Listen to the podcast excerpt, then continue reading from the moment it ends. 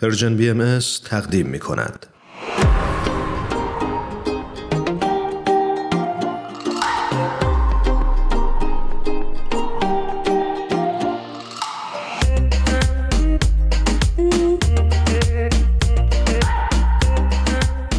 بهاره اردستانی عزیز ممنونیم که این هفته هم دعوت ما رو قبول کردی و با پادکست هفت همراه شدی. خواهش می‌کنم. درود خدمت شما و شنوندگان عزیز برنامه. خیلی خوشحالم که این هفته هم با هم در گفتگو خواهیم بود. بهاری عزیز من هم خدمت درود میفرستم. خیلی خوشحالیم که در خدمتت هستیم. ممنون و متشکر هرانوش جان. خب فکر می‌کنم که بد نباشه هرانوش این دفعه تو بهاره رو معرفی بکنی. بله حتما. همونطور که شنونده های خوبمون با بهاره یردستانی عزیز آشنا هستن ایشون پژوهشگر فلسفه و مهندس نرم افزار هستند و ما خیلی خوشحالیم که در خدمتشونیم. ممنونم. هرانوش روون معرفیت کردم. عالی. بهار توی برنامه هفته قبلمون راجع به سه شاخه اصلی فلسفه اخلاق صحبت کردیم.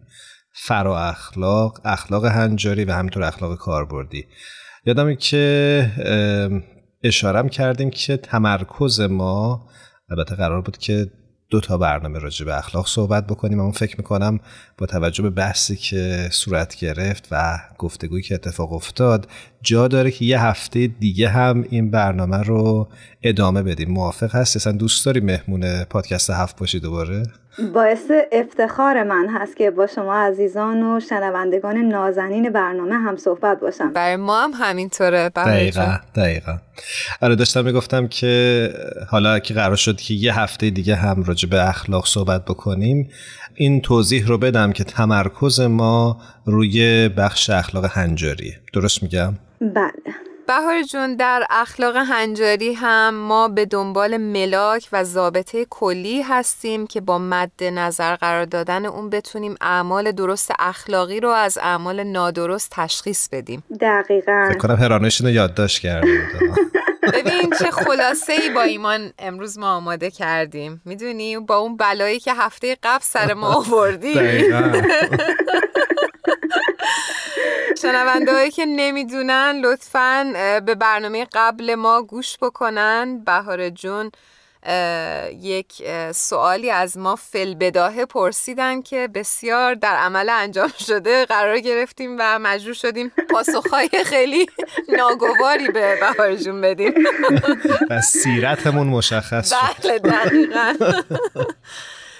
بهار جون حقیقتش رو بخوای من این هفته شبا خواب میدم در نقش یه پرستار تو بیمارستان باید در مورد دستگاه اکسیژن تصمیم می‌گرفتم. یعنی کل هفته رو در واقع من خوب نخوابیدم. نقش یک سریال کیلر رو یا قاتل زنجیره ای رو داشت. ازش شوخی می‌کنیم. از الان بگم من با ایمان شرط کردم که من بهت نگم مثال بزن. منم که عمرن مثال رو جواب بدم یا مثال بزن. نگران نباشید خودم سعی می‌کنم که مثال بزنم. خب صحبت کردیم که جلسه قبل در جستجوی این ضابطه ترازو یا سنجه ذهنهای نقاد و فلاسفه تلاشهای بسیاری داشتند و افکار ارزنده ای رو هم تقدیم جامعه انسانی کردند. اما ما خودمون گفتیم شروع می‌کنیم با هم به فکر کردن و در جریان تفکر خودمون افکار اونها رو هم بیان می‌کنیم و فرصت اگه شد نقد هم می‌کنیم. گفتیم وقتی می‌خوایم در مورد فعل اخلاقی صادر شده کنکاش کنیم با سه معلفه روبرو هستیم. یکی خود اون فعل یه معلفه دیگه نتایج و پیامدهای اون فعل بود و معلفه سوم فائل اخلاقی. اون کسی که این فعل از او صادر میشه در واقع. دقیقا بر اساس تمرکز بر هر کدوم از این معلفه ها مکاتب و نظریه های مختلفی در تاریخ شکل گرفتن که آگاه بودن از اونها بسیار به وسعت و عمق بینش اخلاقی ما کمک می‌کنه. اولین دست مکاتبی که قصد دارم در موردشون بحث کنم. مکاتبی هستن که زیل نتیجه گرایی، فایده گرایی، نمی‌دونم قایت گرایی یا پیامد گرایی قرار می‌گیرن. مخرج مشترک این مکاتب توجه به آثار و نتایجی هست که از فعل اخلاقی حاصل میشه. یعنی این مکاتب درستی یا نادرستی یا روایی یا ناروایی یک عمل رو بر حسب پیامدهای اون عمل تعیین می‌کنن. خلاصه اینکه برای قضاوت در مورد درخت عمل به ثمرش به میوه هاش میگن نگاه کن. برای تعیین این میوه ها و پیامدهای یک فعل میگن که خب باید دست به محاسبات تجربی بزنیم و بعد خب سر اینکه این محاسبات چطور انجام میشه اینها از هم جدا میشن. مثلا افرادی که زیل این مکاتب قرار می‌گیرن. برخی اولویت رو به افزایش لذت و سود شخصی و کاهش درد و رنج شخصی میدن. برخی این پیامد رو در افزایش دادن لذت و راحت و آسایش یا کم کردن آلام و رنج های جامعه انسانی می‌بینن بعد هم برای حساب کردن لذت ها معیارهای فراوانی هم برای محاسبه دارن شدتش رو میسنجن مدت اون پیامت رو میسنجن قطعیتش رو میسنجن نزدیکیش رو میسنجن یعنی اینکه مثلا چقدر دستیابی به اون نزدیک به اون پیامد و سودمندی اون رو. بهار همجوری که صحبت می‌کردی داشتم فکر می‌کردم که خیلی از این لغاتی که به کار بردی مثل لذت، فایده یا نتیجه عمل شاید خیلی وقتا معنای مثبت توی ذهن ما نداشته باشن. اما باز هم خیلی از ماها بر اساس همین معیارها انتخابهای اخلاقی رو انجام میدیم. درست میگم؟ دقیقا ایمان.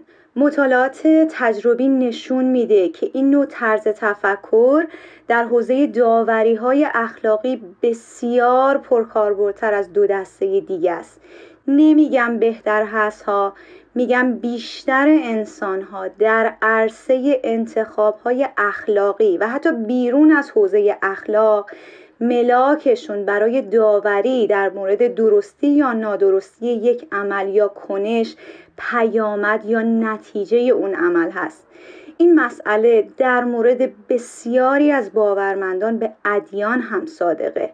منظورم هم این نیست که خود ادیان این ملاک رو به عنوان بهترین ملاک داوری های اخلاقی معرفی می‌کنن. مثال بزنم. حضرت باب شارع آین بابی و مبشر آین بهایی راجع به عبادت در کتاب مستطاب بیان میفرمایند.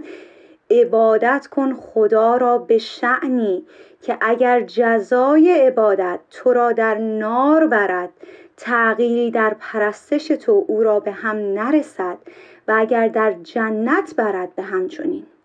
ببینید تاکید میفرمایند که پیامد عمل تو که اینجا در مورد عبادت بحث شده هیچ تاثیر و اهمیتی بر تو و نحوه عمل تو نباید داشته باشه. و شما به حوزه روابط درون هر کشور و حتی روابط بین المللی نگاه کنید. مردم هر کشور از مسئولین کشورشون انتخاب هایی در جهت رفاه و آسایش و لذت شهروندان رو طلب می‌کنن. اینطور نیست؟ قطعا همینطوره. همسه شعارهای انتخاباتی همیشه همین چیزاست دیگه. دقیقا. یعنی مردم هم اینطور طلب می‌کنن. یا به سندهای توسعه سازمان ملل نگاه کنید. همه بر اساس بیشینه کردن رفاه و آسایش و شادی و لذت و کم کردن رنج و علم تنظیم شدن. بر اساس پیامد بر اساس نتیجه. در مورد باورمندان بعدیان هم خب ما این رو دوروبرمون در مورد گروه های از اونها می‌بینیم که هم انتخاب های اخلاقی اونها و هم تمسکشون به احکام دینشون با توجه به پیامد اون اعمال هست برای اونها. اگر من برای انتخاب های اخلاقیم یا تمسک به توصیه ها و دستورات دینی که باهاش اونس دارم به دنبال جایگاهی بهتر و متعالیتر در جهان پس از مرگ باشم یا قدری لطیفتر به دنبال رضایت و تقرب به پیانبر دینم یا مرجع دینیم باشم باز هم دارم بر اساس مکتب پیامدگرایی دست به داوری می‌زنم. حرف اینجا این هست که اگر من برای درستی یا نادرستی عمل اخلاقیم. دنبال نتیجه بودم. نتیجه می‌تونه هر چیزی باشه. می‌تونه رضایت مرجع دینی من باشه. اون وقت من بر اساس نظام های نتیجه گرا دست به تصمیم گیری و داوری اخلاقی زدم. مسئله این هست که حتی اگر سود فایده نتیجه یا پیامد برای من بار معنای مثبتی نداره باید با خودم رو راست باشم که ملاک من برای عمل اخلاقی و داوری اخلاقی در درونم چیه واقعا؟ بهاره می‌دونی چیه؟ می‌خواد با خودش رو راست باشه. من نمی‌دونم. هر دفعه که شما میای و این صحبت ها رو می‌کنی این خواب راحت رو از ما می‌گیری. الان تا هفته بعد من نمی‌دونم در مورد این مطالب ما می‌تونیم خواب راحت داشته باشیم یا نه؟ کنم بنیانهای زندگی ما رو میلرزونه. شخ می‌زنه نمیلرزونه. زلزله هشتشی کار فلسفه این هست. دقیقا. بهار جون تو این فرصت کوتاه باقی مونده میشه بریم سراغ مکتب بعدی؟ البته به روی چشم. مکتب بعدی که بهش می‌پردازیم مکتب وظیفه گرایی هست. در اخلاق وظیفه به طور کلی سخن این هست که خوبی و بدی یک عمل رو نمیشه بر اساس نتایج اون تعیین کرد. بلکه خود عمل و اراده یا انگیزه که عمل از اون ناشی شده خوبی و بدی عمل رو مشخص می کنند. پیامدهای عمل هر چی که باشند ربط و نسبتی با درستی یا نادرستی اون عمل ندارن شه سوار این میدان ایمانوئل کانت فیلسوف برجسته آلمانی قرن هجدهم هست که میل داشتم برخی از آرای او رو در حوزه اخلاق این جلسه و جلسه آینده با شما در میون بگذارم. بر روی سنگ مقبره این انسان بزرگ جمله بسیار عمیقی از او حک شده. نوشته شده دو چیز هرچه بیشتر و ژرفتر به آنها میاندیشم ذهنم را با شگفتی و حیبت باز هم تازه تر و فضاینده تری به خودشان مشغول می دارند. آسمان پرستاره بر فراز من و این قسمتی که به برنامه ما ربط داره اون داس مقالیش گزت این میا و قانون اخلاقی در من از نگاه کانت انسان به نحو پیشینی یعنی بی نیاز به رجوع به عالم تجربه با این قانون در وجودش پا به عرصه هستی می‌گذاره و صاحب خردی هست که این قانون رو می‌تونه کشف کنه ادراکش کنه و ارادش کنه و در جهان بر اساس اون عمل کنه. انسان در فلسفه کانت به واسطه دارا بودن خرد صاحب حقوقی هست که تحت هیچ شرایطی نباید پایمال بشه. انسان به همین دلیل کرامت داره حرمت داره قایت هست و وسیله نیست. اینو در برنامه رادیویی دیگهی که بحثی در مورد تعلیم و تربیت بود اخیرا توضیح دادم. ولی مختصرا برای دوستانی که اون برنامه رو نشنیدن بگم که سخن این هست. که هر چیزی بجز انسان در این دنیای مادی قیمت داره. یعنی وقتی بهش صدمه ای وارد شد برای جبرانش قیمتی رو برآورد می‌کنن. ماشین تصادف کرد خراب شد خونه زلزله اومد فرو ریخت.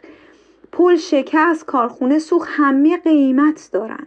اما وقتی پای انسان در میان هست و احترام به حقوق اولیه او مثل حق حیات و حق آزادی اگر لطمه ای صورت بگیره با هیچ قیمتی با هیچ قیمتی حتی کل دنیای مادی این زیان رو نمیشه جبران کرد. و اینجاست که کانت صحبت از کرامت می‌کنه. برای انسان و حقوق انسان هیچ قیمتی نمیشه تعیین کرد. پس همه اشیا دارای قیمت هستند اما انسان کرامت داره حرمت داره و هیچ وقت نباید به عنوان ابزار و وسیله بهش نگاه بشه. انشاءالله این سخنان کانت و لوح وجود ما حک بشه و همیشه همراه ما باشه. وقتی از کنار انسان ها میگذریم. یادمون باشه هر شکل و شمایلی هم داشته باشند و روزگار هر چه به سرشون هم آورده باشه داریم از کنار معدن و مخزن آگاهی و خرد میگذریم. این باشه فعلا تا در مورد کان بیشتر صحبت کنیم جلسه آینده. به که چه زیبا سخن میگی و بر دل میشینه. ممنونم بهار جون. خواهش می‌کنم. دقیقا دقیقا همینطور. ممنونم. بهار رسم برنامه رو می‌دونی. قبل از پایان یک ترانه رو به انتخاب خودت به شنونده همون تقدیم کن. دوست داشتم آهنگ سخته است با اجرای گروه ویرگور رو تقدیم کنم به همه شنونده های عزیز. و تمام انسان های آزاده که ورای مسلحت اندیشی ها مشعل اخلاق و انسانیت رو در این جهان سرد ما با فدا کردن آسایش و راحت و حتی جانشون روشن و فروزان نگه داشتن. انسان هایی که با اینکه در این آهنگ بیان میشه چقدر سخته یک رنگ میمونند و با صدرنگی و ریا هیچگاه هماهنگ. نمیشن ممنونم. ممنونم ازت. خیلی متشکریم. ما منتظر هستیم تا صحبت هفته آینده. روز و روزگارت خوش. خدا نگهدارت. خدا حافظ سخت از قلم باشی دلتنگ نباشی. با تیغ مدارا کنی و سنگ نباشی. سخت است قلم باشی و دلتنگ نباشی. با تیغ مدارا کنی و سنگ نباشی. سخت است دلت را به تراشند و بخندی. هی با تو به جنگند و تو در جنگ نباشی.